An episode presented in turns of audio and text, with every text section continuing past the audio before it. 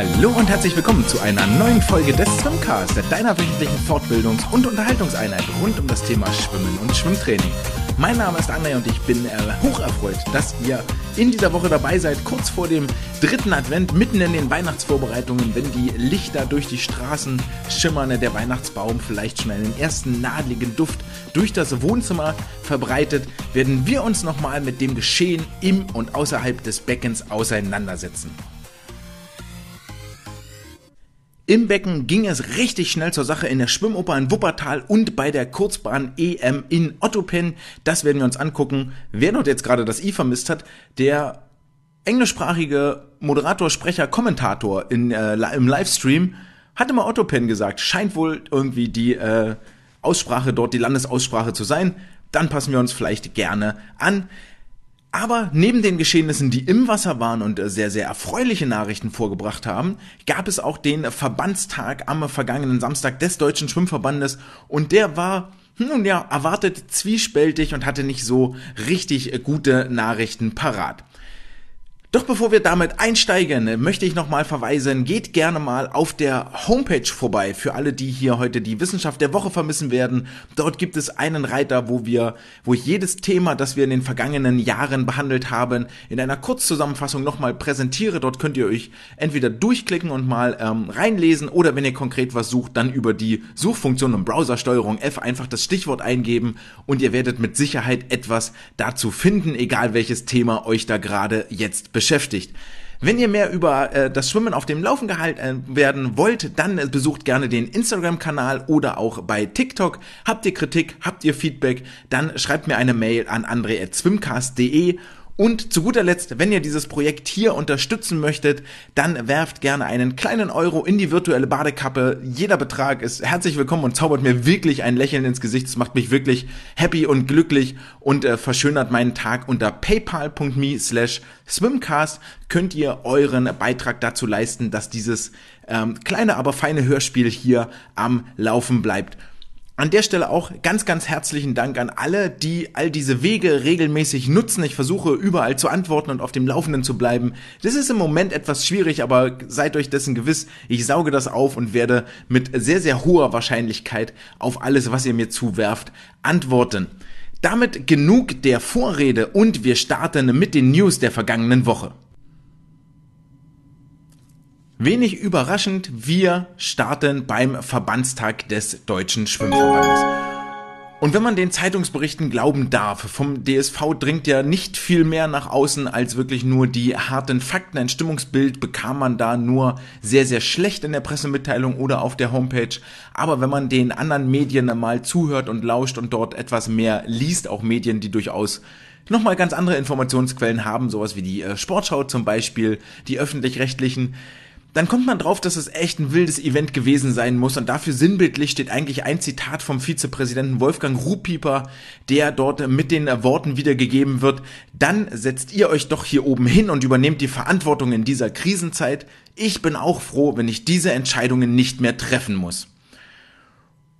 Das klingt jetzt nicht nach einer, nach einem Goodwill-Event, nach etwas, ähm, wo es wahnsinnig viel Lob für die Arbeit gab. Und an diesem Zitat, das ich hier ähm, wiedergegeben habe, dort ging es vorrangig um die Finanzen und damit verbunden auch um den Rücktritt von Alexander Mesch. Der Name mag den meisten sicherlich gar nicht so viel sagen und das ist auch ähm, grundsätzlich, glaube ich, in Ordnung, denn Alexander Mesch war der Dopingbeauftragte des D S V bis zu diesem neunten Dezember. Mit diesem neunten Dezember und einem Brief, den er ans Präsidium und ich glaube auch an die Mitgliederversammlung gerichtet hat, ähm, positioniert er sich gegen die wieder finanzielle Wiedergutmachungsleistung im Falle von Jan Hempel und wird daraus mit den Worten zitiert, dass diese Wiedergutmachungsleistung weder aus juristischen Gesichtspunkten notwendig noch in dieser Größenordnung aus moralischer Anteilnahme angezeigt war. Und huiuiui sind das schroffe Worte. Also äh, da, da fehlt es mir tatsächlich so ein bisschen, denn ähm, ehrlich gesagt, Äh, frage ich mich, was da so ein bisschen für ein Weltbild vorherrscht, denn ehrlich gesagt, das kann und sollte man anders sehen, als das hier formuliert wurde. Ähm, für mich soll von mir aus Jan Hempel für das Leid, was ihm widerfahren ist, über Jahre hinweg quasi täglicher, also ein Martyrium sondergleichen. Wir möchten und können uns das nicht vorstellen. soll er für den Rest seines Lebens ausgesäugt haben und im besten Falle auch seine Familie. No discussion hier, keine Diskussion an dieser Stelle. Also wirklich null Komma null. Und wer das auch nur ansatzweise in Abrede stellt, und das lese ich jetzt hier mal raus, der ist vielleicht einfach, zu Recht hat er seinen Hut genommen. Wir können darüber diskutieren, ob der Weg, der hier gegangen wurde, wie es zu dieser Auszahlung der insgesamt der sechshunderttausend Euro kam, ob der der richtige war, ja? Man kann diskutieren, ob es satzungsgemäß oder aus welchen Gründen auch immer einer Mitgliederversammlung bedurft hätte, um diese Zahlung in Anführungsstrichen zu genehmigen. Das kann man von mir aus alles in, in Frage stellen. Wenn ich das aber noch richtig in Erinnerung habe, gab es ein Anschreiben an die Landesverbände und die dortigen ähm, Entscheidungsträger, Mitbestimmungsträger, Stimmberechtigten, bis zu welcher Summe der D S V hier verhandeln darf. Das war, glaube ich, zumindest bei Kurschilgen so der Fall, dass es dort ähm, Überlegungen gab und dort das Mandat an den D S V erteilt wurde, bis zu sechshunderttausend Euro zu gehen, die es ja dann am Ende auch geworden sind. Also wildes, wildes Ding, scheint hier nicht überall Einigkeit zu herrschen, dass man Opfern von Missbrauch eine gewisse Wiedergutmachung leisten sollte. Und das erschüttert mich doch irgendwo ganz tief in meinen Innersten. Nun ja, wir kommen darüber jedenfalls auf, das, äh, auf die finanziell schwierige Situation, die der D S V oder der der D S V in den kommenden Jahren gegenüberstehen wird. Und hier finde ich es wieder einmal erschreckend, dass diese Mitgliederversammlung durchgegangen ist. Es ging ja unter anderem um die Genehmigung des Haushaltes für zwanzig vierundzwanzig, wo der Vizepräsident Kai Morgenroth sagte, der D S V wird weiterhin zahlungsfähig bleiben und um die Finanzen steht es gut. Alexander Mesch hat sich unter anderem auch darüber ja aufgeregt, dass ähm, hier die finanziellen Rücklagen, die der D S V besitzt, zweckentfremdet worden seien für diese Wiedergutmachungsleistung. Auch hier kann man überlegen, ob es juristisch korrekt formuliert ist, aber moralisch auf jeden Fall. Ähm, also, der D S V wird zahlungsfähig bleiben.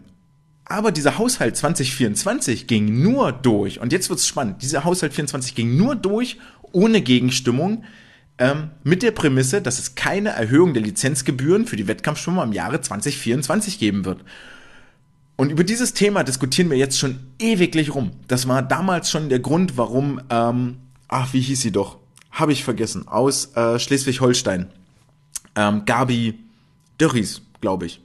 Huh, nagelt mich jetzt nicht drauf fest. Ähm, ihren Hut genommen hatte, weil sie gesagt hat, ey, wir müssen die Lizenzgebühren erhöhen, damit wir, ein Finanzie- damit wir finanzielle Mittel haben, mit denen wir arbeiten können.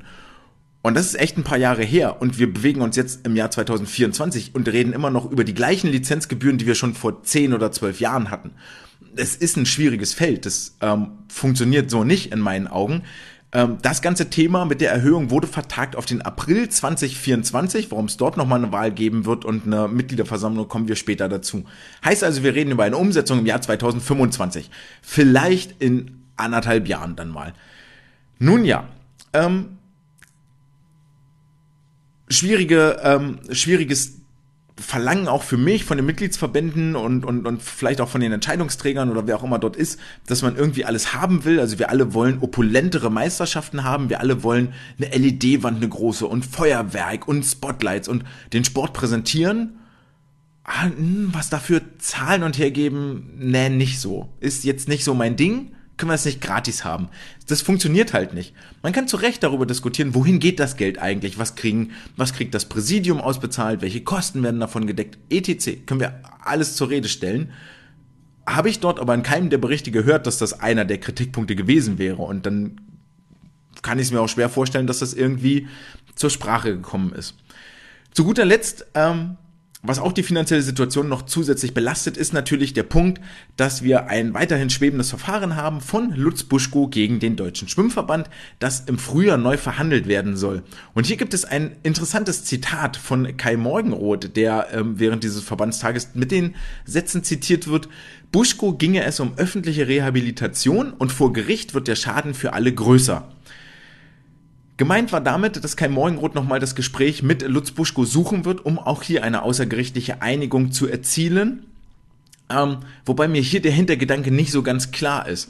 Denn dass es für Lutz Buschko darum geht, öffentliche Rehabilitation zu, zu bekommen und ähm, sich präsentieren zu können oder nachweisen zu können, ich habe mir nichts zu Schulden kommen lassen, ich habe eine reine Weste, ich habe alles gemacht, ich bin ein super Funktionär und mache keine Fehler, übertrieben gesagt, äh, ist natürlich völlig klar. Und der Schaden wird für alle größer, in meinen Augen vielleicht nur für eine Seite.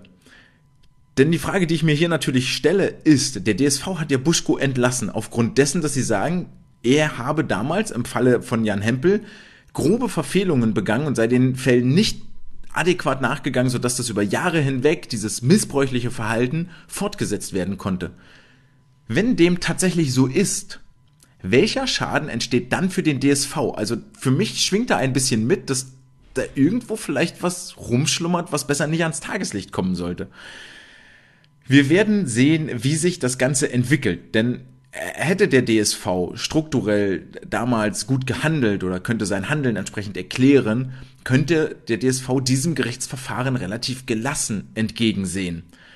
Und man möchte ja auch hoffen, dass diese Entlassung von Buschko damals nicht leichtfertig getroffen wurde, sondern anhand handfester Tatsachen, wo man dann auch in einem, und das muss klar gewesen sein, zu erwartenden Gerichtsverfahren auf der sicheren Seite steht.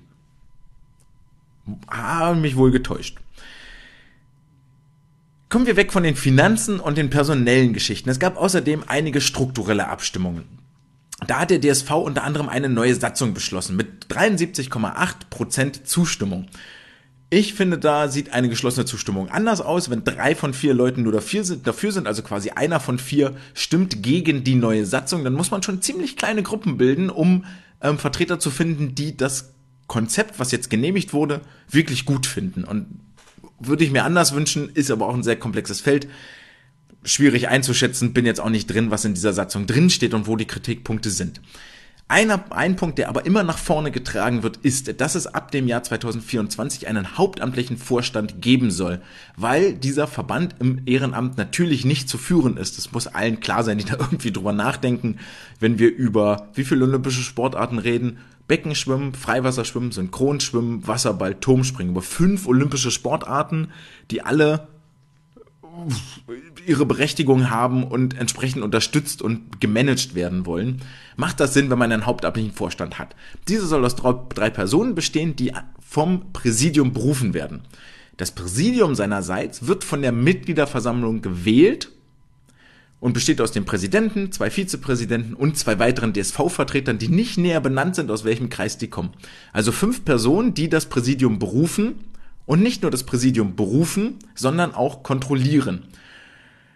Und auch hier stößt mein Wissen an Grenzen, aber ich habe ein Fragezeichen im Kopf. Wenn das Präsidium einen Vorstand beruft, dann klingt das für mich auch ein bisschen nach Seilschaften, weil du wirst nicht jemanden berufen, der gegen deine Präsidiumsinteressen oder deine Präsidiumsziele ähm, sich aufstellt und arbeitet, sondern es soll ja auch ein gemeinsames Arbeiten sein, das macht irgendwie Sinn.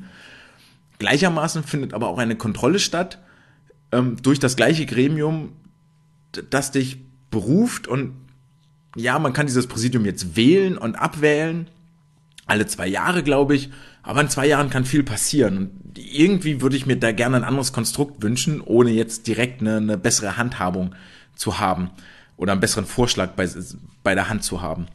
Des Weiteren fehlt mir in den Ausführungen ähm, eine klare Verteilung, was sind jetzt die Aufgaben dieses dreipersonigen hauptamtlichen Vorstandes und was sind die Aufgaben des Präsidiums, das zukünftig aus fünf Personen bestehen wird. Das ähm, bleibt abzuwarten, wie das dann in den kommenden Jahren mit Leben gefüllt werden wird. Zu guter Letzt ging es bei diesem D S V-Verbandstag, oder zumindest in den Berichten, die man da noch hört, auch um die Kritik von Bernd Bergkern und die Reaktion darauf. Und hier war Christian Hansmann ähm, mit ganz vielen Zitaten vertreten. Ich glaube, der ist im Moment Sportdirektor, da hatte ich mal gesagt, Sportdirektor haben wir im Moment ja gar nicht so direkt, wie Kurschilgen das mal war. Haben wir wohl doch, Christian Hansmann. Und ich erinnerte mich auch wieder, denn ähm, Christian Hansmann ist der, ist die Person, die für merkwürdige Zitate im D S V zuständig ist, glaube ich. Unter anderem wird er hier ähm, zitiert mit den Worten: Ich erwarte von den Bundestrainern, dass sie ihre Kompetenz einbringen. Verbandspolitische Äußerungen obliegen mir und dem Vorstand. Und das finde ich hart. Also wenn der Sportdirektor sagt zu dem Bundestrainer Bernd Bergkern, ey, kümmere dich mal um Belastungsbereiche und Laktatwerte, aber äh, lass uns mal bitte entscheiden, wer wie viel Geld kriegt und wie wir vielleicht so strukturell uns aufstellen sollten. dann klingt das für mich ziemlich hart nach einem Kritikverbot. Weil Bernd Bergkern hat durchaus Kritik geäußert am Verband, wie er im Moment positioniert ist. Ähm, er hat nicht gesagt, wir sollten uns in diese oder jene Richtung entwickeln oder hat klare Vorgaben gemacht oder ähnliches. Und das klingt, wie gesagt, das klingt für mich hart nach einem irgendwie Kritikverbot. Das ist nicht clever formuliert. Da erwarte ich mehr Eloquenz, da erwarte ich bessere Äußerungen, gerade wenn es an die Öffentlichkeit irgendwo gehen soll. Dann muss man das anders, anders verkaufen und anders verpacken. Und wenn es mal ganz blöde nur P R-Blabla ist, das ist nicht clever, was hier ähm, in, in die Luft erzählt wird. Zumal, wenn man dann weiterliest und weitere Wort, äh, Worte von Christian Hansmann findet, der da sagte, mein Vorgänger... Thomas Kurschilgen, mein Vorgänger hatte ein gutes Verhältnis zu Bergkern. Für mich war es schwer, diese Position anzutreten. Die Voraussetzungen waren und sind nicht einfach. So richtig good friends werden die wohl nicht mehr. Also abends setzen die sich nicht in eine Kneipe und überlegen sich, wie sie den Schwimmsport nach vorne bringen können. Davon können wir mal ganz feste ausgehen. Zumal Hansmann, jetzt rückt auch ein anderes Zitat wieder ins, für mich in ein anderes Licht, der damals zum Ende der, der Weltmeisterschaften in Fukuoka vor den eintausendfünfhundert Freistilvorläufen gesagt hatte, der Erfolg der W M hängt von Florians Abschneiden über die eintausendfünfhundert Meter Freistil ab. Das war damals nicht clever und wird jetzt nochmal ganz anders ins Licht gerückt, weil er damit natürlich auch mehr oder weniger direkt ähm, Bernd Bergkern ins Rampenlicht stellt und sagt, ey Bernd, wenn du, Florian, hier nicht richtig schnell machst, dann sollten wir aber nochmal drüber nachdenken, ob das hier eine äh, gute Veranstaltung war oder nicht. Das knirscht zwischen den beiden und zwar ordentlich. Solange das konstruktiv bleibt, ist es gut und wünschenswert. Weiß ich nicht, ob ich das so sehen soll. Ähm und ich weiß, ich schieße mich jetzt so ein bisschen ein. Aber Christian Hansmann hat jetzt noch ein weiteres sehr merkwürdiges Zitat gebracht im Zuge der Kurzbahn-Europameisterschaften. Und wir erinnern uns zurück, er erwartet von den Bundestrainern, dass sie ihre Bundestrainerkompetenz einbringen und Verbandspolitik obliegt dem Vorstand und Christian Hansmann. Und jetzt sagt er zu Köhlers, äh, zu dem E M-Triumph von Angelina Köhler und so, hat er sich geäußert und sagte, Angelina hatte schon bei der W M in Japan die höchste Geschwindigkeit, aber bei den Wenden und Tauchphasen Zeit verloren. Daran hat sie sehr viel gearbeitet, das sieht jetzt gut aus. Da wird Lasse ziemlich froh sein, dass der Sportdirektor ihm sagt, Lasse, hast gute Arbeit gemacht. Schönes Ding, mach mal weiter so. Möchte jetzt Christian Hansmann nicht sportliche, sportfachliche Kompetenz absprechen und ja, es ist für alle augenscheinlich und offensichtlich, aber in so eine Richtung dürfen Aussagen funktionieren, in die andere Richtung, von sportlicher in die verbandspolitische Richtung nicht. Das klingt doch sehr irgendwie nach einem Ungleichgewicht und nicht, nicht, das ist nicht schön. Zumal er dann im weiteren Verlauf mit folgenden Worten zitiert wird. Das ist für sie, also für Angie, ein ganz großer Schritt. Den Schwung muss sie zu den Olympischen Spielen mitnehmen. Tough. Finde ich tough, hier jetzt äh, schon so zu sagen, also ich meine, wir haben jetzt Dezember, die Olympischen Spiele werden im August sein. Das sind acht Monate noch hin. Das ist eine richtig lange Zeit. Und wir reden nicht davon, dass sie jetzt eine, wie im Fußball, eine Siegesserie von drei Spielen hatte und entscheidende Champions-League-Spiel gegen Real geht oder ähnliches und sagen, ja, mit dem Rückenwind muss sie jetzt hier zu Hause aber den Sack zumachen und äh, äh, Halbfinale erreichen. Wir reden hier von acht Monaten, die dazwischen liegen. Da ist richtig viel, richtig viel Zeit. Da wird richtig viel Chlorwasser die Rinne runterfließen. Da ist im August ist kein Schwung mehr von der Kurzbahn-E M im Dezember da. Da können wir mal fest davon ausgehen. Also es ist ein schwieriges, schwieriges, ähm, schwierige Formulierung. Und wir kommen zu einem letzten Satz, wo er dann sagt, das Finale bei Olympia ist das Ziel. Auch hier wieder. Warum, also ja, das Finale ist das Ziel, ist schön, wir bauen keinen Medaillendruck auf, das wäre auch derbe vermessen, auf der anderen Seite einer Sportlerin zu sagen, die in einem quasi All-Time-Finale bei der W M über die hundert Meter Delfin vier, Fünfte geworden ist, jetzt zu sagen, das Finale ist das Ziel, ich will jetzt nicht sagen, das klingt wie, wie eine Hausaufgabe oder ein, ein zu niedriges Level, weil ein Olympiafinale ist tatsächlich ein sehr, sehr großes, also ist wirklich ein Ziel, das man erstmal schaffen muss, zu den achten, acht Besten bei diesem Event zu gehören. Aber auch hier kann man sich anders aufstellen und cleverer formulieren und sagen, ey, keine Ahnung, Olympia, acht Monate hin, kann viel passieren, wir müssen gucken, was die Konkurrenz macht. Das kann fürs Finale reichen, sie zeigt im Moment gute Ansätze, aber wichtig ist, dass wir auf den Punkt unsere allerbeste Leistung abrufen, so schnell sind wie nie zuvor und dann müssen wir gucken, wie es im Rahmen der Konkurrenz reicht. Und alle wären happy. Hier jetzt zu sagen, das Finale ist das Ziel und sie muss den Schwung mitnehmen, nee, es ist einfach nicht klug. Also das, das ist nicht clever, das ist nicht smart. So, das sollte man nicht tun. Ähm, uncool. Also ich tue mich schwer mit Christian Hansmann, aber für den Unterhaltungs- und Entertainment-Aspekt können wir uns noch ein paar weitere Zitate freuen und im Weiteren vielleicht einfach hoffen, dass das die ähm, wichtigen Leute vielleicht nicht so lesen und aufnehmen. Thema aufnehmen. Denn ganz anders aufgenommen wurde eine Meldung des I O C aus der vergangenen Woche.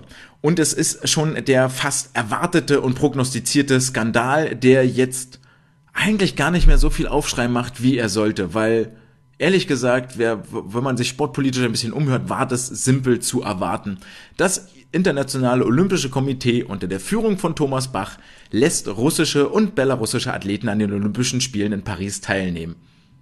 Äh, äh. Das Ganze natürlich nicht unter der Landesflagge, neutrale Flagge und als neutrale Athleten. Wie immer gilt natürlich, wenn du bloß aus zwei kriegstreibenden Nationen neutrale Athleten zulässt, wissen alle, wozu diese neutrale Flagge gehört. Und es geht auch nicht darum, dass in der ausländischen Media nicht sichtbar wird, wer dort gerade auf dem Podest ist.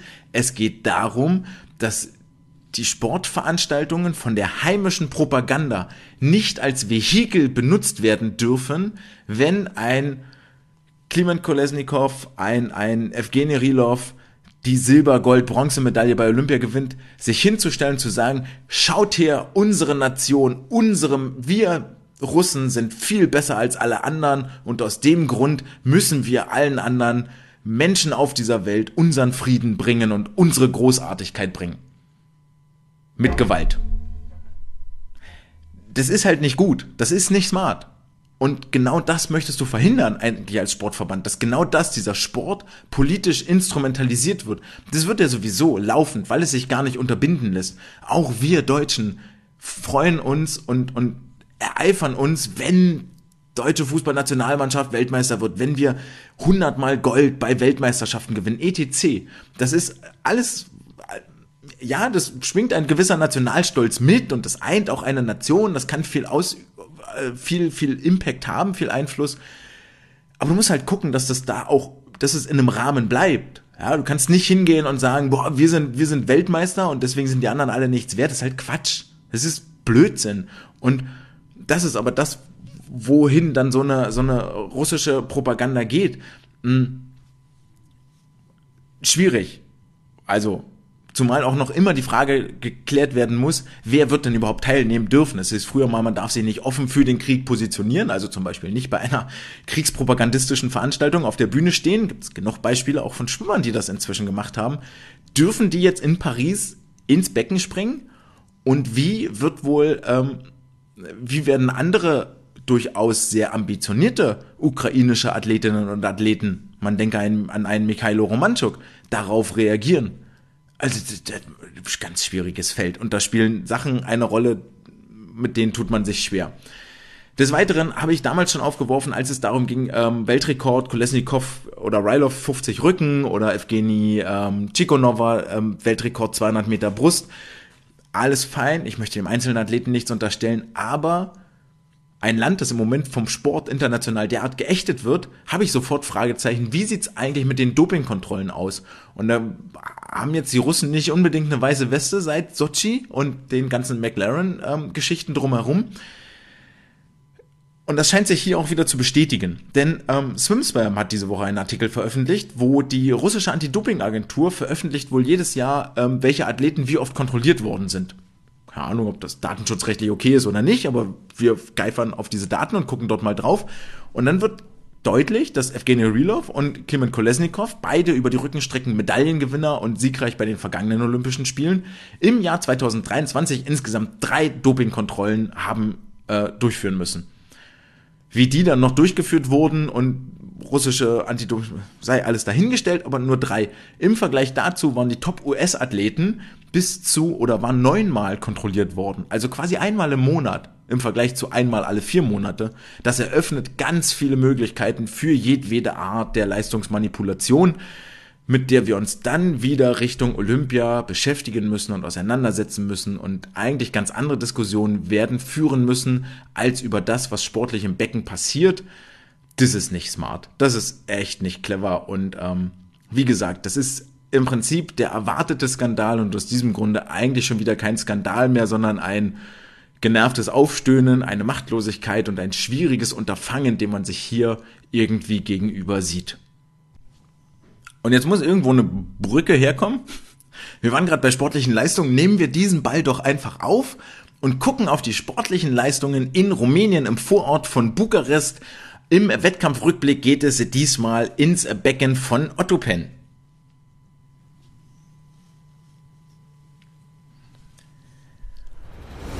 Und Otopeni war ein wahrlich schöner und guter Gastgeber, zumindest wenn wir einen Blick auf die deutsche Delegation werfen. Wenn wir da so einmal global drauf gucken, dann fällt zum einen auf, dass das deutsche Team mit seinen acht Personen echt klein war und nicht groß, aber bis an die Zähne bewaffnet, so würde man das vielleicht in einem Asterix-Comic ähm, illustrieren, bis an die Zähne bewaffnet und bereit zum Kampf und bereit, sich hier gegen die Besten der Besten zu messen. Und man muss sagen, in der Spitze war die Konkurrenz durchaus riesig und die war wirklich groß und die war extrem leistungsstark. Nicht nur, dass ein Ben Proud in äh, zwanzig achtzehn fast den Weltrekord über die fünfzig Freistil von Caleb Dressel geknackt hätte, sondern auch ein Daniel Whiffen, der am letzten Tag der Titelkämpfe, im letzten Einzelevent zweitausenddreiundzwanzig auf der fünfundzwanzig-Meter-Bahn einen Weltrekord geknackt hat, nämlich den achthundert-Meter-Weltrekord von Grant Hackett. Der hatte schon viele, viele Jahre auf dem Buckel und es war ein beeindruckend dominantes Rennen, also eine unfassbare Geschwindigkeit. Ich glaube, die letzte Bahn ist ein zwölf Komma sieben geschwommen oder so, sprich mit Wende von unten am Ende von siebenhundertfünfzig schnellen Metern. Das ist unfassbar. Es ist der einzige Kurzbahn-Weltrekord, der dieses Jahr aufgestellt worden ist und auch in vielen, vielen anderen Rennen ging es in den Finals wirklich schnell zur Sache und es war äußerst ansehnlich. Es war wirklich eine sehr unterhaltsame Veranstaltung, in der die deutschen Athleten auch eine richtig große Rolle gespielt haben. Und wie ernst sie diesen Wettkampf genommen haben, war vor allen Dingen auf der Männerseite zu sehen, weil nämlich Ole Braunschweig und Ramon Klenz sich von ihren über die letzten Monate hart erkämpften äh, Barthaaren getrennt haben. Und das Brusthaar ging auch noch gleich weg und das Beinhaar und vermutlich alles andere, was so noch irgendwo sprießt und Wasserwiderstand verursachen könnte. Und das macht einen riesigen, riesigen Unterschied. Wenn wir uns die Zeiten angucken zwischen Wuppertal und Otopeni, dann waren beide in Wuppertal eigentlich relativ schnell unterwegs, aber jetzt hier in Rumänien wenige Wochen danach nochmal eine ganze Ecke schneller. Und beide scheinen von Lasse die gleiche Aufgabe bekommen zu haben, arbeitet an euren Tauchphasen. Wahnsinnig gut illustriert, wenn ihr nochmal die Zeit habt oder es irgendwo findet, guckt euch mal das äh, hundert-Rücken-Finale von Ole Braunschweig an, der dort nach Start, nach der ersten, nach der zweiten Wende wahnsinnig lange unter Wasser war und zwar ganz bewusst viel länger, als er das sonst machen würde, fast die fünfzehn-Meter-Marke ausreizt, damit auch deutlich länger taucht als der Rest des Feldes, damit gar keinesfalls chancenlos ist. Er liegt damit vorne mit dabei und auf Medaillenkurs, auf Top-Platzierungskurs, bis er dann auf der letzten Bahn, bei der letzten Wende, einfach derartig übersäuert und zugeht, dass da echt gar nichts mehr geht. Also hat die Luft völlig gefehlt, merkt man auch in dem Moment. Wer selber mal geschwommen ist, kennt das, ja, es ist dieser Moment, wo du, wo du hochploppst, eigentlich jede Bewegung einstellst und erstmal richtig wild nach Luft schnappst, die Lunge aufreißt und dir dann überlegst, ah, muss ja eigentlich noch zwanzig Meter schwimmen, machen wir auch noch, kommen wir irgendwie ins Ziel. Da war die Kraft völlig weg. Reichte, weiß ich nicht mehr, was war, Platz sieben oder so, völlig, völlig egal. Aber die Aufgabe vorneweg war erstmal erfüllt und man möchte positiverweise sagen, schwimmerisch schon immer herausragend, also noch viel besser geworden, aber schon immer sehr gut bei Ole. Und auf der langen Bahn gibt es nur zwei Tauchphasen. Jetzt hat er gezeigt, drei gehen, klingt eigentlich ganz gut. Für Ramon war es so ziemlich das gleiche Spiel über die zweihundert Meter Delfin und das sind, äh, ist wahnsinnig schön zu sehen, ähm, auch gerade bei Ramon, dass er sich wieder dahin bewegt, was ihm damals den deutschen Rekord beschert hat, sprich Tauchphasen, Unterwasserarbeiten, lang machen, dort an den Basics, ähm, Basics, dort die Fundamentals legen, um dann Kraft zu sparen für die Bahn. Und das bei zweihundert Delfin ist das eminent wichtig. Wenn du nach Start, also viermal, ist ja nach Start und dann drei Wenden, vier, wenn du viermal zwölf, dreizehn Meter tauchen kannst, schwimmst du in der Summe fünfzig Meter weniger. Und das Anstrengende ist, die Arme über Wasser nach vorne zu bringen. Das ist das Problem. Ja, den Rest, Lunge, Sauerstoff, einer Zug, kann man alles trainieren. Und das macht einen Unterschied, ob du halt fünfzig, ja, wenn du sonst vielleicht zwanzig Meter tauchst und jetzt fünfzig, dann sind das dreißig Meter Unterschied. Das ist schon echt, echt ähm, ähm, ein Benefit. Und da werden wir noch einiges sehen in den kommenden Monaten. Generell fand ich bei den bei der Kurzbahn-E M, dass die zweihundert Meter Strecken echt ein Highlight war. Das war bei Ole über die zweihundert Meter Rücken sehr witzig, weil er ähm, weil er derartig schnell unterwegs war im Vorlauf, dass der Kommentator auf einen hundert Meter Time Trial von Ole spekuliert hat und dann doch leicht konsterniert und überrascht war, dass sich Ole nicht etwa per Hand anschlug nach vier Bahnen, sondern sich auf den Bauch drehte, fußwärts und sich wieder abgestoßen hat. Also in, auf so einem Level haben wir uns da irgendwie bewegt. Im Finale, am dritten Start dann nacheinander, da war dann auch wieder, war auch Ende der Wettbewerbe und so, ne, dafür hat's noch nicht gereicht. Aber äh, nach drei Starts fünfzig Rücken, drei Starts hundert Rücken, ähm, ein Start fünfzig Delfin, ein Start vier mal fünfzig Lagenstaffel und drei Starts zweihundert Rücken, dass dann irgendwie die Kraft mal weg ist. Ja komm, können wir uns alle mit äh, arrangieren. eins dreiundfünfzig im Finale nach hundert Metern ist äh, dann aber auch das Brennholz alle und da lodert einfach gar nichts mehr im äh, im Motor. Gleiches gilt auch für Maya Werner, die über die zweihundert Meter Freistil lächerlich, lächerlich schnell angegangen ist. Also das war äh, abgefahren. So im Vorlauf, äh, glaube ich, war der zweite Vorlauf, der letzte, der unseeded war, also nicht in diesen Circle seeded. Ähm, w- wahnsinnig weit vor dem Rest des Feldes. Hat dann auch gereicht fürs Halbfinale, ähm, wo wir jetzt einmal dabei sind. War mega mutig, dann auch nochmal im Halbfinale. Von eins neunundfünfzig Komma sechs war ihre Meldezeit auf eine eins sechsundfünfzig Komma acht geschwommen. Das ist eine Platz zwei in der Bestenliste dieses Jahr in der offenen Klasse für Deutschland. Und die sechsundfünfzig Komma acht ist äh, ein richtig, richtig deutliches Achtungszeichen an die zweihundert Freistil-Konkurrenz, die sich für die Olympischen Spiele um die Staffelplätze klopfen wird. Ähm, da würde ich mal ein Auge drauf hinhalten. Da geht mit Sicherheit noch einiges. Und generell, was mir auffällt, ist dieser Mut. All das eigentlich so ein bisschen die Analogie zur, zur Tour de France gezogen, ja, da war es ja auch immer gerade in den Anfangsetappen auf den ersten, äh, irgendwann zwischendrin ist immer so eine Ausreißergruppe, um die Sponsoren zu präsentieren. Wenn du vorne bist, vorne fährst, dann bringt dir das Screentime, dann wirst du gezeigt, dann sind die Sponsoren zu sehen, sind alle mal ein bisschen happy.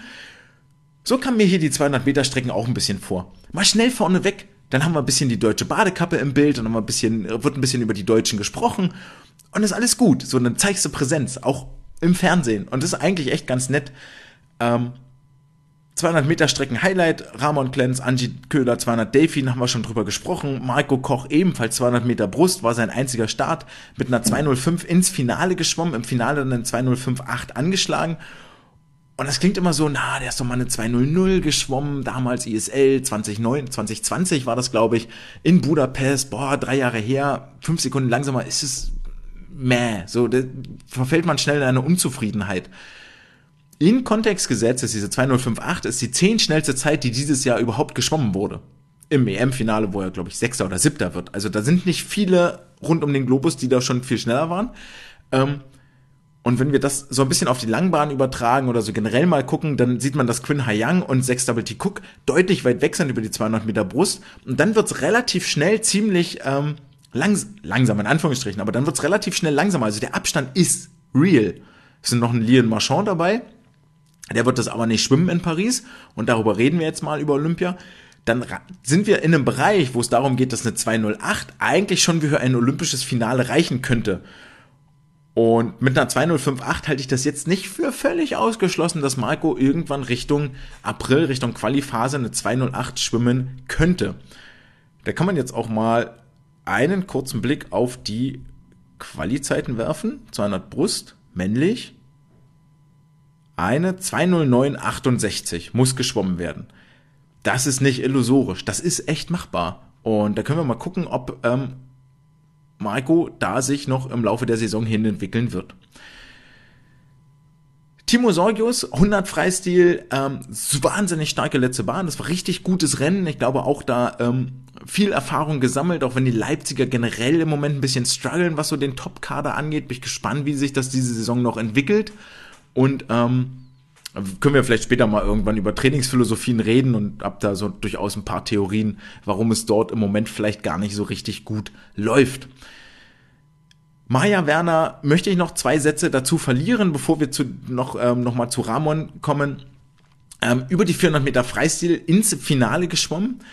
Am letzten Wettkampftag war dort mit Abstand die jüngste, und das sage ich hier schon zum zweiten Mal, nachdem Nele Schulz über die hundert Meter Lagen im Finale mit zwei Jahren die jüngste war, war das jetzt Mayas ähm, große Szene über die vierhundert Meter Freistil.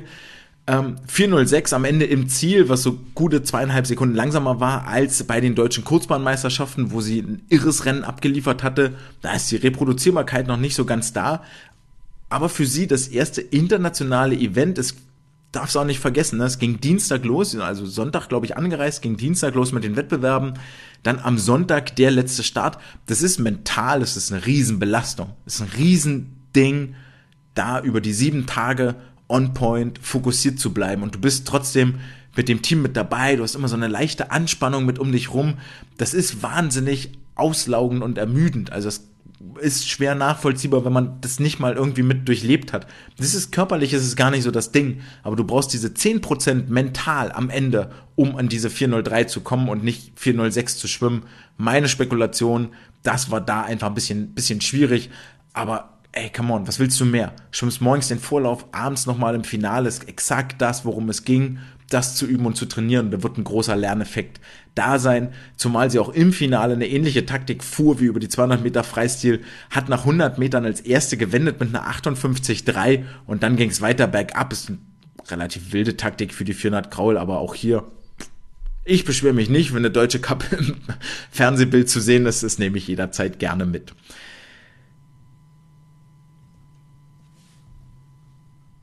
Falls hier übrigens auch irgendjemand zuhört, der so ein bisschen Einblick hat oder Umsetzungskompetenzen hat, was so das Video-Review angeht, den möchte ich hier doch bitte mal auffordern. Bei den Europameisterschaften gab es äh, auch ein Video-Review für die Brust, also für alles eigentlich. Heißt also, die Schiedsrichter hatten die Möglichkeit, sich merkwürdige oder oder oder ähm, strittige Szenen, wie es so schön im Fußball heißt, ähm, Fragezeichen nochmal in einer Video Äh, im Videobild anzugucken und dann erst eine Entscheidung über Disqualifikation oder Nicht-Disqualifikation zu treffen. Es wäre traumhaft, wenn das Ganze a. nicht ewig dauert, sondern der Wettkampf irgendwann weitergeht und nicht nach fünf Minuten, wenn man irgendeine Information kriegen würde, was dort vielleicht gerade angeguckt wird, worum es geht, was da passiert. Mal ein Beispiel an den Basketballern nehmen, man kann den Schiris da zum Beispiel so ein Mikro hinhalten, dass man ein bisschen das Gespräch mithört, man könnte das Bild zeigen, dass sie sich angucken. Nichts davon passiert und das macht diese Warterei einfach derbe, super unattraktiv. Zeigt einfach die Bilder, gebt dann auch eine Begründung, warum eine Disqualifikation ausgesprochen wurde. Darüber gibt es ja auch nie eine Information, steht immer nur D S Q, D S Q. Aber du weißt nicht warum, war es ein zweiter Delfin-Kick, Anschlag mit einer Hand, Frühstart, whatever. Das wäre einfach traumhaft. Ähm, lasst uns da dran arbeiten, dass das zuschauerfreundlicher wird. Thema Videobilder sowieso, Stream zu finden, puh. Sherlock Holmes-like, wahnsinnige Detektivaufgabe. Es gibt einen neuen Streamingdienst, Eurovision Sport Punkt com, nicht zu verwechseln mit aquatics Punkt Eurovision Sports Punkt com. Äh, nee, also Leute, das muss besser gehen. Schön, dass es gratis ist, dass man sich das angucken, Account machen, angucken, fertig. Aber bis der ausgegraben war, auch über die Homepage, war da nichts zu finden. Sorry Leute, das ist einfach unwürdig. Also das macht keinen Sinn. Bitte, bitte arbeitet an sowas, dass Dinge online verfügbar sind. Die Homepage und so, das ist das A und O, das muss sitzen. Das muss funktionieren. Das ist das Basic, das ist das Handwerkszeug. Da müsst ihr ran. Egal, egal wo ihr Veranstalter seid oder was, das muss mir die Informationen liefern. Als Elternteil, als Zuschauer, als Fan, als Berichterstatter, das ist mein Anlaufpunkt. Nicht die E-Mail, lieber Veranstalter, magst du mir bitte schicken? Da muss das sein. Und zwar mit ein, zwei Klicks verfügbar. Und dann sieht man auch ziemlich leicht über ein relativ wildes Wettkampfprogramm hinweg, dass das männliche zweihundert Freistil-Finale und hundert Freistil-Halbfinale am Samstag sah und das weibliche zweihundert Freistil- und vierhundert Freistil-Finale am Sonntag nacheinander. Das ist halt Blödsinn, aber ähm, da mag es sicherlich Gründe für geben, die ich nicht kenne. Damit machen wir äh, Schluss in Rumänien bei der Kurzbahn-E M bei einem eher vielleicht überraschenderweise aber bei einem wirklich hochklassigen Meeting und äh, fahren nach Wuppertal zu den äh, deutschen äh, Meisterschaften Schwimmen der Jugend und Junioren, wie es so etwas sperrig heißt, oder der D M S J. Zwischen beiden Events klafft eine unheimliche Lücke, was das Niveau angeht. Und da muss man jetzt so ein bisschen aufpassen und ähm, die die Kirche im Dorf lassen, dass man nicht einfach wild irgendwie draufhaut und sagt, boah, ne, bei der D M S J, das ist ja nix und das ist ja kein Niveau und die können ja nix. Ähm, wir sind ein bisschen weg inzwischen davon, ja, wenn wir deutsche Topathleten offene Klasse bei internationalen Events sehen, dann ist das inzwischen auch bei einer E M, bei einer W M durchaus in der Spitze zu finden, und da den Maßstab an fünfzehn-, sechzehnjährige anzulegen, ist ein schwieriges Feld. Das würde ich einfach nicht nicht tun, und deswegen möchte ich gerne nochmal, dass wir detaillierter hingucken, was, was erwarten wir denn eigentlich von so einer D M S J, wo elf-, zwölfjährige vor vollem Hause antreten oder wo ähm, sechzehn-, siebzehnjährige antreten, die seit vier Monaten gefühlt nur auf Wettkämpfen und Trainingslagern unterwegs sind, ist dann halt einfach schwierig. Wir reden darüber, dass Fundamentals stimmen müssen, die einfachen, leichten Dinge, sprich eine Strecklage beim Startsprung, Delfin-Kicks müssen da sein, ein langer Abdruck, eine gute Wasserlage, das sind die einfachen Sachen. Wenn ich da auf den Startsprung gucke, dann kann ich die Kritik schon verstehen. Da sind einige, die bei, die, die, bei denen die Beine ein bisschen auseinandergehen, die Knie gebeugt sind, die nicht schön eintauchen, von einem Sprung vielleicht mal einfach ganz zu schweigen, bei vielen auch nur tatsächlich ein Fall. Also bevor wir Kritik äußern, da ähm, würde ich mir nochmal überlegen, was kann ich denn überhaupt erwarten? Und ich glaube, dann war diese D M S J auch nicht so schlecht, wie man das vielleicht macht, auch wenn es einige Kritikpunkte völlig zu Recht gibt. Aber warum ist die D M S J überhaupt so wichtig und warum heißt diese Folge auch überhaupt die schönste Zeit des Jahres? Weil dieses Bundesfinale der Staffeln eines von drei absoluten Highlights im Wettkampfkalender ist, die man so als nationaler Sportler erleben kann. Das ist dieses D M S J-Bundesfinale, das ist die erste, vielleicht noch zweite Bundesliga bei der D M S. Und das ist, wenn du es schaffst, ins Finale bei einer deutschen Jahrgangsmeisterschaft zu kommen. Die agieren für mich alle drei so ungefähr auf dem gleichen Level, was die Lautstärke und alles angeht. Weil ähm, so ähnlich wie ich jetzt hier das Bundesfinale erlebe, stelle ich mir auch ein Dual-Meet in den U S A vor, wo die beiden, wo zwei Unis gegeneinander antreten, wo im äh, Publikum auf den Rängern entweder die die Kommilitonen sitzen, hier sind es die Familien, Eltern, Familie, Geschwister, ähm, Oma, Opa, vielleicht auch der ein oder andere Fan, und die machen richtig Rabatz, die machen Rambazamba, und es geht hier einfach viel mehr um den Verein, der natürlich logischerweise viel, eine viel größere Fanbasis versammelt, als um den einzelnen Sportler. Und das ist schon echt, echt ganz geil. Und zwar insofern ganz geil, dass wir uns ziemlich einig waren dort unten als äh, äh, sehr geringzahlig vertretene Presse, dass ohne Noise-Canceling-Kopfhörer eigentlich echt nichts geht. Also wirklich, wow, als ich Samstag da raus bin, war, es klingeln wirklich die Ohren, das ist kein Spaß. Ähm, ich habe euch dafür mal ein kleines, äh, einen kleinen Schnipsel mitgebracht, den ihr jetzt mal anhören dürft.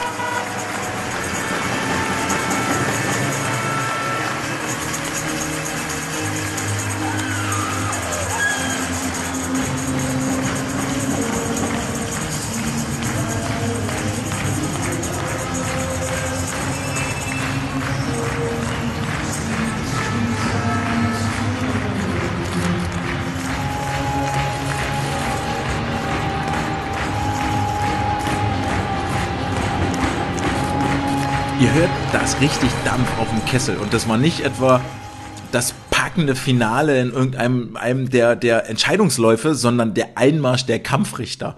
Das ist echt abgefahren, das macht echt Bock, und das ist auch der Grund, weshalb zum Beispiel ähm, die Chemnitzer mit da sind, eine, eine Julia Ackermann mit da ist oder auch eine Noelle Benkler aus Heidelberg.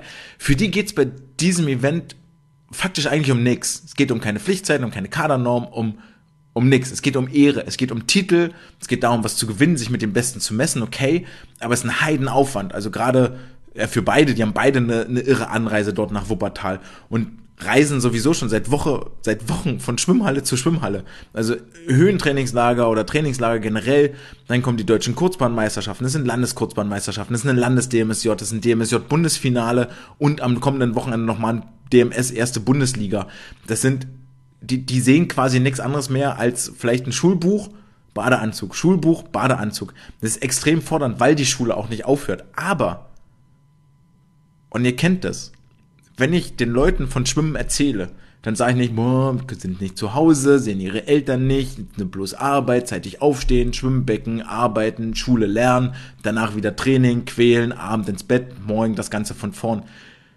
Das ist eine Art und Weise, das Ganze zu erzählen. Die andere Art und Weise ist aber, ey, ich bin hier seit drei Monaten, seit Oktober eigentlich nur unterwegs. Immer mit Gleichaltrigen, immer mit ähm, Gleichgesinnten auch, die die gleichen Interessen haben, die den gleichen Leidensweg machen. Klar, zehn mal zweihundert Delfin macht jetzt nur so mittelspaß, ja. Ein Stundentest ist jetzt auch nicht das, ist nicht der Traum meiner, Traum meiner schlaflosen Nächte.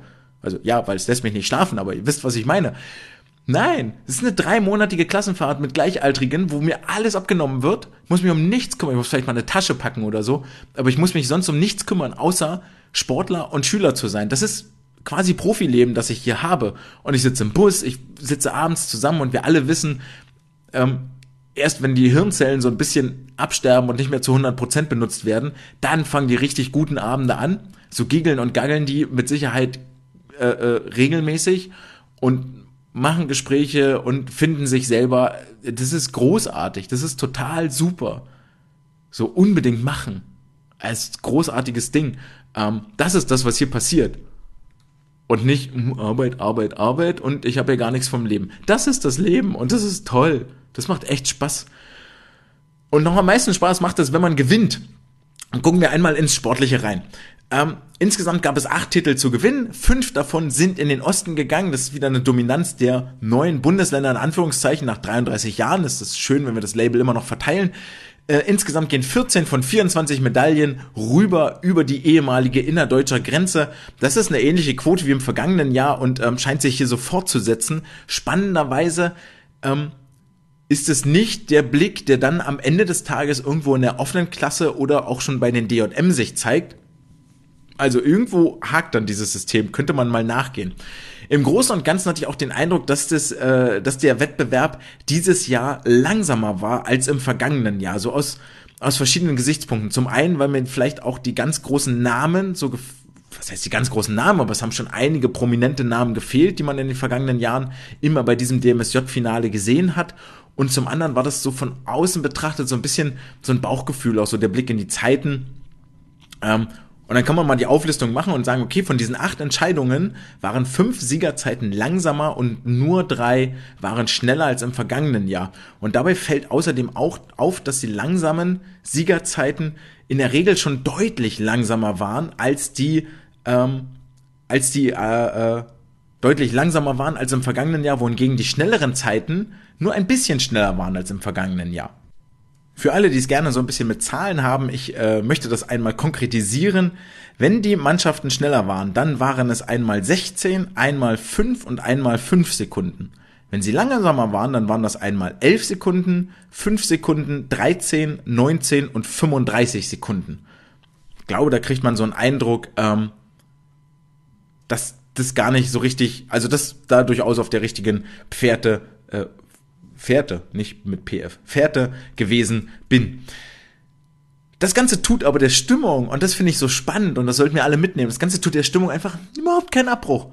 Es ist ohrenbetäubend laut, es macht richtig Laune. Ähm, beispielhaft gibt es jetzt noch einen kurzen Soundschnipsel, nämlich von der D-Jugend weiblich und ihrem ersten Start über vier mal hundert Meter Freistil.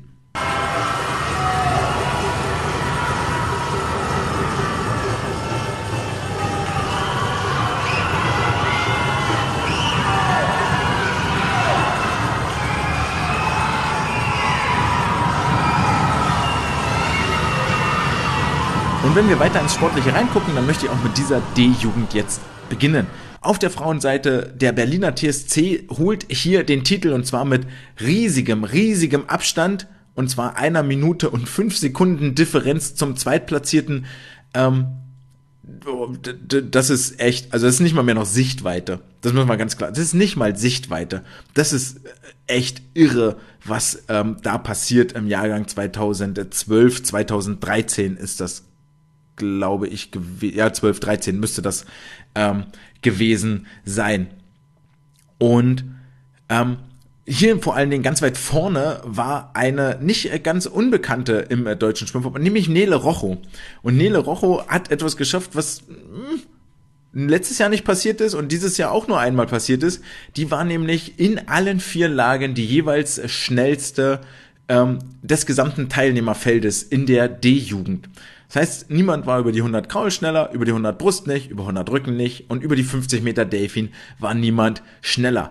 Damit mit ihren Zeiten, die sie hier hatte, war sie auch immer schneller als die Jungs. Also sie war in der ganzen D-Jugend, männlich und weiblich zusammengefasst, die schnellste im Wasser und wäre auch im Jahrgang zweitausendelf beziehungsweise in der, im Jahrgang, in der Altersklasse ein drüber keineswegs chancenlos gewesen, sondern hier sogar über die Bruststrecke auch die schnellste gewesen. Im Jahrgang zweitausendelf, zweitausendzehn war, ähm, waren ein paar Sportlerinnen schneller.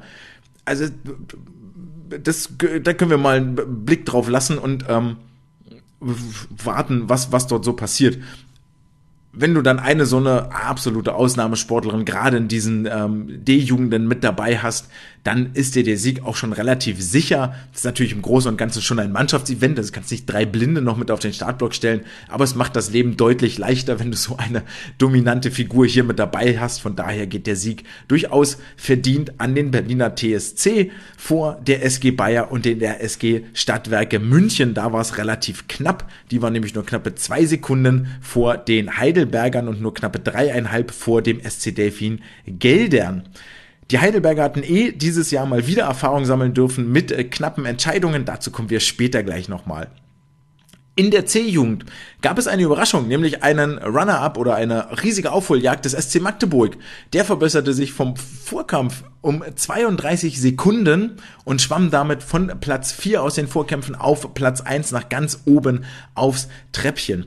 Generell auffällig in der C-Jugend dann schon wieder, dass sich quasi, dass sich alle Mannschaften ausnahmslos im Vergleich zum Vorkampf verbessert haben. Und das, wie gesagt, teilweise zweiunddreißig Sekunden waren die Magdeburger ganz weit vorn. Die S S G Saar fünfunddreißig Sekunden, die H T sechzehn aus Hamburg um dreißig Sekunden. Spannenderweise betreut vom ehemaligen Bundesstützpunktleiter von Veit Sieber, der seine Tochter damit im Wasser hatte ähm, und sich dessen angenommen hat, weil offensichtlich sonst keiner irgendwie ähm, dabei war, diese Verantwortung zu übernehmen. Aber hier das Erlebnis ganz klar im Vordergrund stand, davon zehren die noch ganz ewig. Fragt mal bei Ehemaligen nach, die diese äh, D M S J gewonnen haben. Das ist schon ein krass emotionaler Höhepunkt.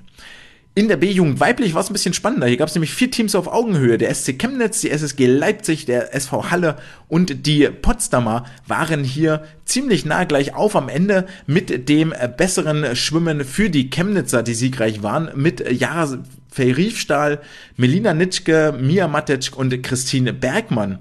Und außer Jara Riefstahl hat hier noch keine irgendwie mal so richtig Aufsehen erregt und ähm, von sich reden gemacht. Sollte es gar nicht in Abrede stellen.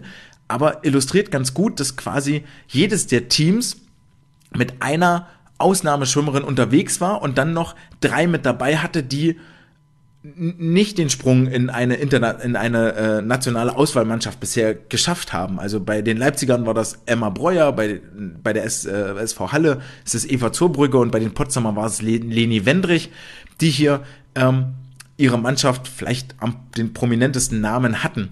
Für Cannstatt war es Linda Roth, die äh, unterwegs war, immer vorweg als Erste und vor allen Dingen Kraul beeindruckend mit einer Körperlänge Vorsprung hier ähm, anschlug und es waren beileibe ja keine, keine äh, schlechten damit unterwegs. Also jedenfalls am Ende der Sieg in der B-Jugend für die Chemnitzer, die es geschafft haben, das beste, ausgeglichenste Team an den Start zu bringen. Hat sich die Reise schon mal gelohnt für Chemnitz.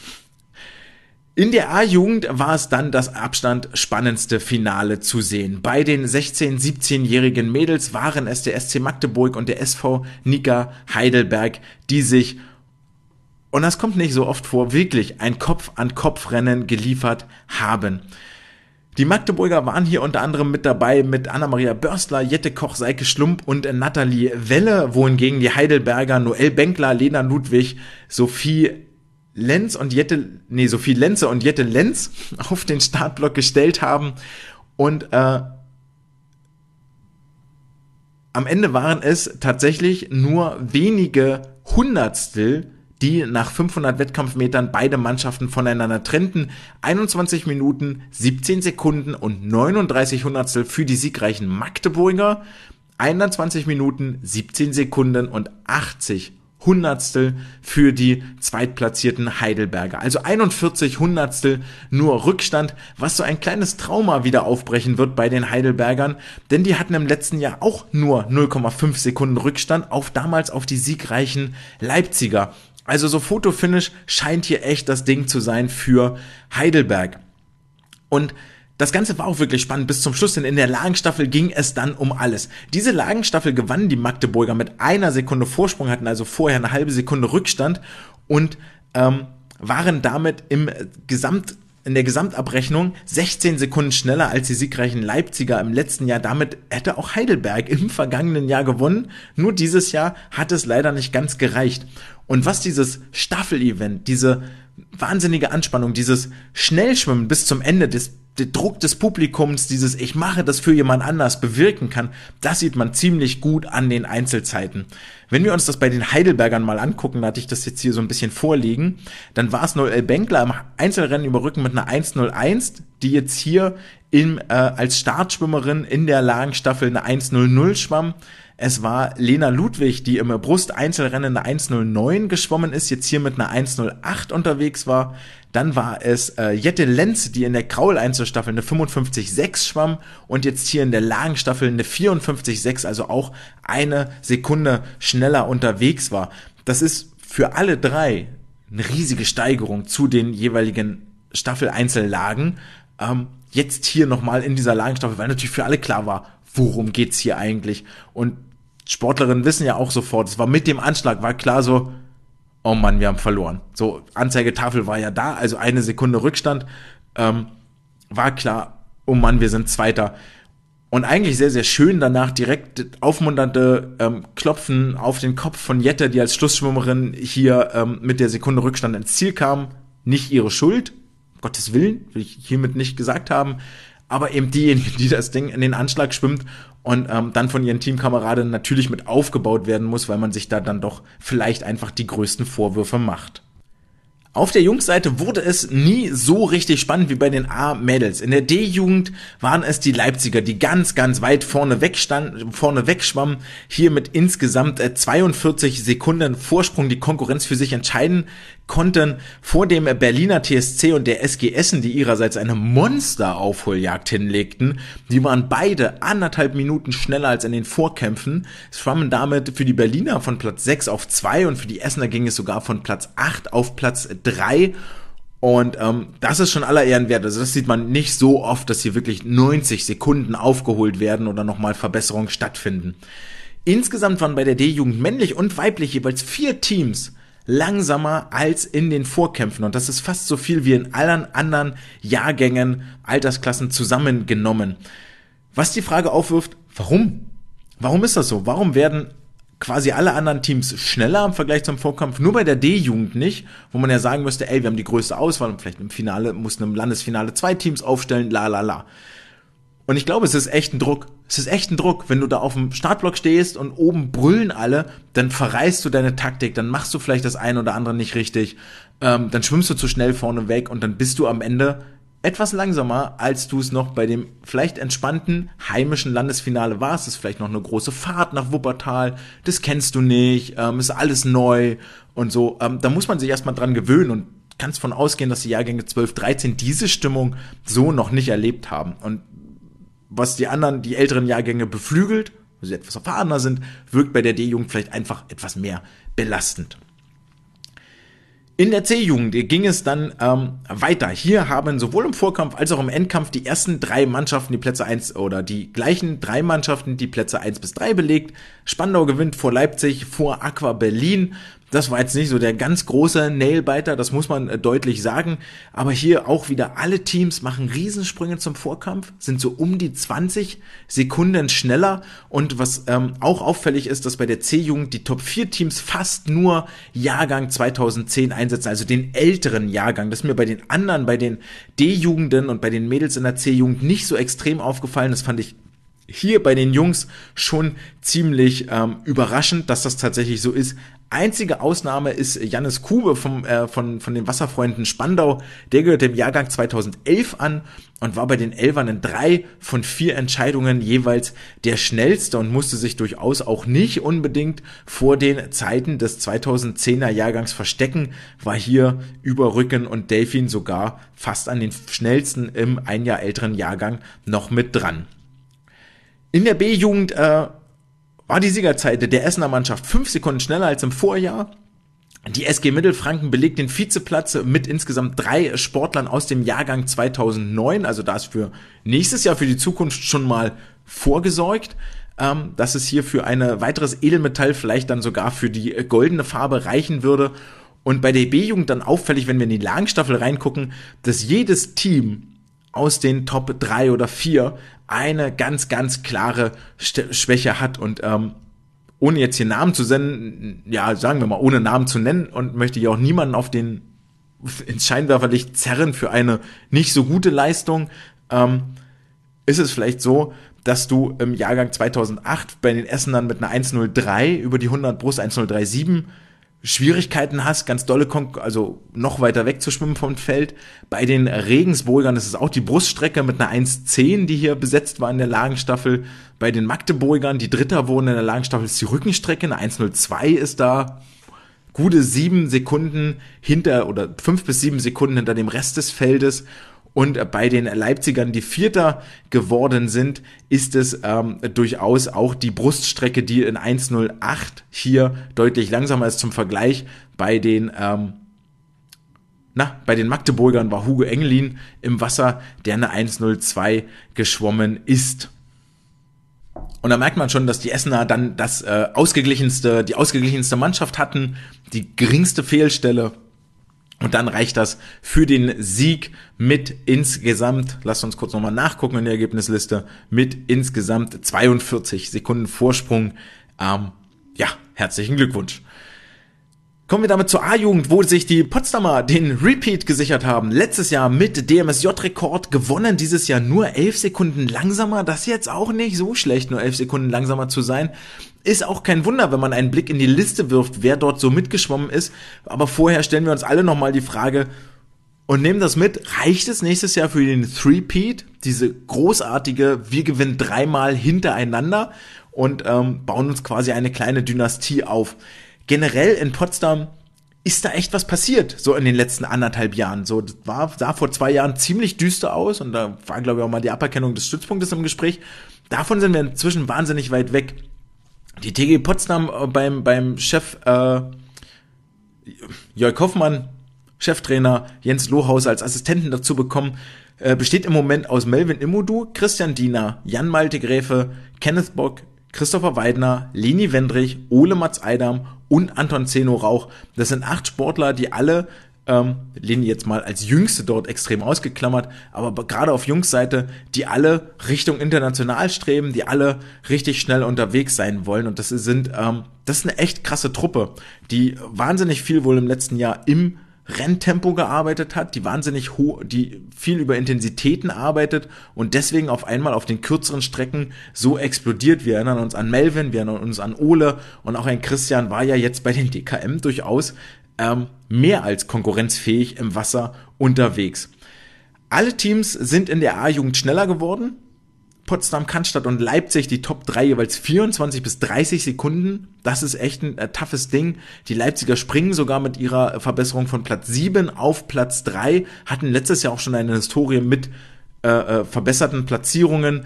Aber man muss dazu sagen, alle im Vergleich zum Vorjahr auf ihrem jeweiligen Platz elf, achtzehn bzw. dreiundzwanzig Sekunden langsamer als die Mannschaften auf der gleichen Platzierung des vergangenen Jahres.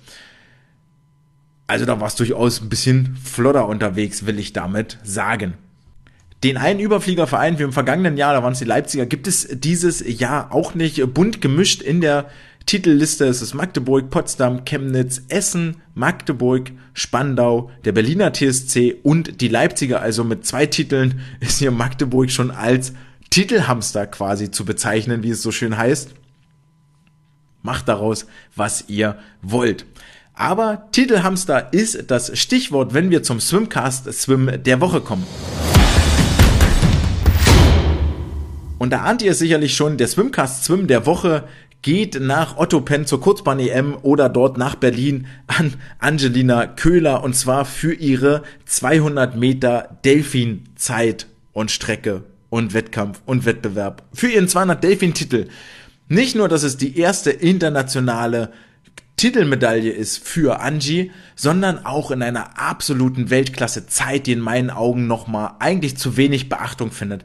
Diese zwei null drei dreißig ist jetzt kein deutscher Rekord, und da kann man zu Recht streiten, na, warum denn nicht die hundert Delfin war deutscher Rekord? Diese zwei null drei dreißig ist E M-Titel, ist die schnellste Zeit weltweit in den letzten zwei Jahren, und da liegt ja durchaus eine Kurzbahn-W M in Melbourne, meine ich, dazwischen, und oh, gab es dieses Jahr auch eine Kurzbahn-W M? Habe ich schon wieder vergessen. Vermutlich nicht, wenn es eine E M gab. Ähm, die schnellste Zeit der letzten zwei Jahre auf der Kurzbahn, und hat für mich über die zweihundert Delfin einfach alles gezeigt, was sie auszeichnet. Es ist eine Ausdauer da, es sind Tauchphasen da, es ist eine Wettkampfhärte da, über alle ähm, drei, also Vorlauf, Halbfinale, Finale hinweg, dieses Rennen so zu schwimmen. Sie ist immer von vorne weg, ist immer als Erste mit rum bei der fünfzig-Meter-Marke, hat das dann gehalten, hat den Angriff abgewehrt. Helena Rosendahl-Bach, auch keine Unbekannte in internationalen zweihundert Delfin-Gewässern, eine Lana Pudar, auch keine Unbekannte, hat, glaube ich, bei der W M eine Medaille gewonnen auf der Langbahn über die zweihundert Delfin. Also, das ist eine richtig, richtig krasse Zeit, die hier. Und ich habe unter anderem deshalb die zweihundert Delfin ausgewählt, weil sie da für mich über die zweihundert Delfin einfach alles gezeigt hat, was auf der Langbahn für die hundert Delfin relevant werden wird. Sie schwimmt schnell, schnell bis zum Ende, hohe Ermüdungsresistenz, ähm, auch die Tauchphasen werden mitentscheidend sein. Das hat man dann über die ähm, hundert Delfin auf der letzten Bahn gesehen, über die fünfzig Delfin noch mehr, kommen wir gleich nochmal drauf, gegen Louise Hensen, ähm, da ihre Konkurrentin. fünfzig Delfin hat es ja in Anführungsstrichen nicht mal fürs Finale gereicht. Ähm, aber all das ist da. Dass das über den Wettkampf, über den Verlauf dieser Woche hinweg ein bisschen abnimmt, ist ja irgendwie völlig klar. Gucken wir uns mal Angies äh, Kurzbahn-E M an, und dann wissen wir auch nochmal, was da so bei, bei Ole und bei Ramon vielleicht passiert ist. Ähm, sie hat über die hundert Delfin im Halbfinale und im Finale jeweils einen deutschen Rekord aufgestellt. Final äh, fünfundfünfzig fünfzig.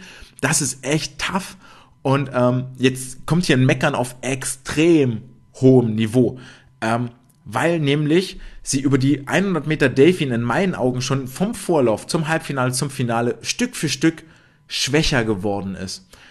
Nicht, dass ich jetzt sage, sie hätte, also sie war im Finale am Ende zeitmäßig schneller als im Halbfinale. Das Halbfinale sah nochmal besser aus als das Finale.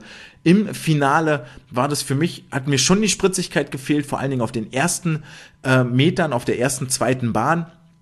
Ähm, da hat mir dann am Ende auch diese Explosivität in der Tauchphase gefehlt, wie sie das noch in den Vorläufen ausgezeichnet hat und wie sie es wirklich auch kann und gezeigt hat. Und das sieht man dann auch über die fünfzig Delfin aus im Halbfinale als Elfte. Ähm, und mit all diesen Hypothesen, die ich jetzt aufgestellt habe, schreit er natürlich auf und sagt, ah, boah, das will ich erst mal sehen, so beweise mir das. Mach ich. Die hundert Meter Delfin war ihre Angangszeit äh, auf den ersten fünfzig Metern eine elf Komma sieben, vorneweg fünfundzwanzig Komma acht. Die fünfzig Delfin im Halbfinale waren im Angang eine elf Komma neun, am Ende eine fünfundzwanzig Komma acht. Also sie ist die hundert Delfin im Finale genauso schnell angegangen, wie sie dann das Einzel im Halbfinale geschwommen ist. Über die zweihundert Delfin beginnt sie mit einer zwölf Komma eins und endet nach sechsundzwanzig Komma neun die ersten fünfzig Meter. Da ist nur eine Sekunde Differenz, mit dem Unterschied, dass noch drei mal fünfzig Meter kommen. Zu guter Letzt, wir gucken uns die Staffel an, äh, die vier mal fünfzig Lagen Staffel im Vorlauf, elf Komma drei vorne weg, da ist sie schon sechs Zehntel schneller als im Halbfinal-Einzel. Kann man jetzt auch sagen, okay, jetzt kommt ja alles vom Start, eine fünfundzwanzig Komma zwei am Ende als Gesamtzeit. Und da muss man jetzt aber wissen, dass die Wechselzeit, so dolle war die nicht, ich glaube, es waren irgendwo drei, vier Zehntel, ähm, da ist sie im Einzelstart jetzt nicht wesentlich langsamer. Also sieht man ganz klar, über die Woche hinweg ist es etwas langsamer geworden, da setzt eine Ermüdung ein, ist ja auch nicht verwunderlich, also das ist, fünfzig Graul waren, glaube ich, auch noch mit dabei irgendwo als Einzel. Alles erklärbar und geht auch nicht darum, hier am Ende, natürlich nehmen wir eine Medaille alle gerne mit, war nicht die Aufgabe. So, wenn du nach diesem zweihundert Delfin emotionalen Höhepunkt in dieser Zeit dann einfach abbaust über die Woche, dann ist das erklärbar und soll dafür sorgen, ey, bei, bei Olympia geht's für dich auch darum, dass du in der viermal hundert Lagen Staffel am Ende noch schnell bist, im Vorlauf, im Finale für die hundert Delfin. Da geht's darum, dass du über die hundert Meter Delfin Vorlauf, Halbfinale, Finale aushältst. Und dann gucken wir mal, ob wir vielleicht noch zweihundert Delfin mit aufnehmen oder nicht, wo liegen die im Programm, weiß ich jetzt alles nicht. Aber auch da musst du, das sind neun Wettkampftage bei Olympia, das sind neun Wettkampftage, das musst du erstmal gedanklich verknusen und ich glaube, da werden einige scheitern, die das vorher nicht sich nochmal geübt und angeguckt haben. Deckel drauf, auf diese Episode. Ähm, wir sind noch beim Wettkämpfen. Ihr kennt das, am Ende werfen wir einen Blick voraus auf die Wettkämpfe des kommenden Wochenendes und die halten eine Überraschung da bereit, weil nämlich in Magdeburg findet der Pokal der Landeshauptstadt statt. Das ist jetzt nicht so die ganz große Überraschung, gibt es jedes Jahr im Dezember, war ich auch schon mal, hat dreizehn Stunden Schwimmhalle gedauert, danach machst du nicht mehr viel mehr, außer essen und blödes Zeug reden. Ist jetzt kürzer geworden, happy, schön, dass ihr alle da seid. Ärgerlicherweise kollidiert dieser Pokal der Landeshauptstadt aber mit den D M S-Durchgängen der ersten und zweiten Bundesliga, die an diesem Wochenende stattfinden. Und jetzt verweigerte ja Magdeburg schon in den vergangenen Jahren konsequent den Aufstieg in die erste Bundesliga, wo sie eine sehr solide Rolle im Mittelfeld mitspielen würden, aber sich die Top-Athleten auch gegen die nationale Top-Konkurrenz messen könnten, sondern blieben schön in der zweiten Bundesliga drin. Ähm und jetzt ist natürlich die Frage, was machst du denn? Du hast deinen eigenen Wettkampf zu Hause, mit Isabel Gose, mit Börstler, mit Mertens, mit Wellbrock, mit Arne Schubert, mit ähm, Hugo Engelin, mit wie sie alle heißen. Und sollst aber gleichzeitig in Osnabrück die zweite Bundesliga schwimmen. Schickst du jetzt ein Rumpfteam nach Osnabrück, sagst du deinen eigenen Wettkampf ab oder, oder besetzt ihn nicht mit den Top-Leuten, wo deine Sponsoren aber eine Präsenz erwarten, gab ja jetzt nochmal eine neue Kooperation in Magdeburg. Und die Magdeburger haben sich für den Weg entschieden, wir melden in Osnabrück einfach ab. S C Magdeburg wird die zweite Bundesliga dieses Jahr gar nicht schwimmen. Was wiederum bedeuten würde, glaube ich, wenn sie nächstes Jahr einsteigen, geht's für sie in der untersten Liga los. Und das ist ja ein ziemlich spannendes Ding, so wenn wir dann, äh, ja, wenn wir dann all die äh, Magdeburger, ne, Julia Barth oder ein äh, Marius Zobel auf einmal in der in der Kreisliga D M S sehen würden. Oh, ist ganz, ich wäre dabei, würde ich Eintritt zahlen. Also es ist Ist jetzt hier echt nicht sexy und wirklich schade, finde es eigentlich nicht gut. Ja, schauen wir mal. Also, genau, aber auf der anderen Seite in Essen bei der ersten Bundesliga wird richtig Bambule sein, richtig Rambazamba in der Hütte, kleine Halle. Es wird wieder mega laut und ich werde mir am Sonntag dieses Event auch geben. Wenn ihr auch da seid, ihr werdet mich dort irgendwo rumspringen sehen, vielleicht mit Oropax, vielleicht auch ohne, wenn ich euch nicht höre, liegt es entweder daran oder weil das Trommelfell schon äh, einfach gesagt hat, hier komm, immer Feierabend heute, da machen wir nichts mehr, sprecht mich nicht mehr an. Wenn ihr aber da seid, sprecht mich gerne an, haut mir auf die Schulter und sagt, ey André, lass uns mal über Schwimmen reden oder was auch immer, ähm, freue ich mich ja immer drüber.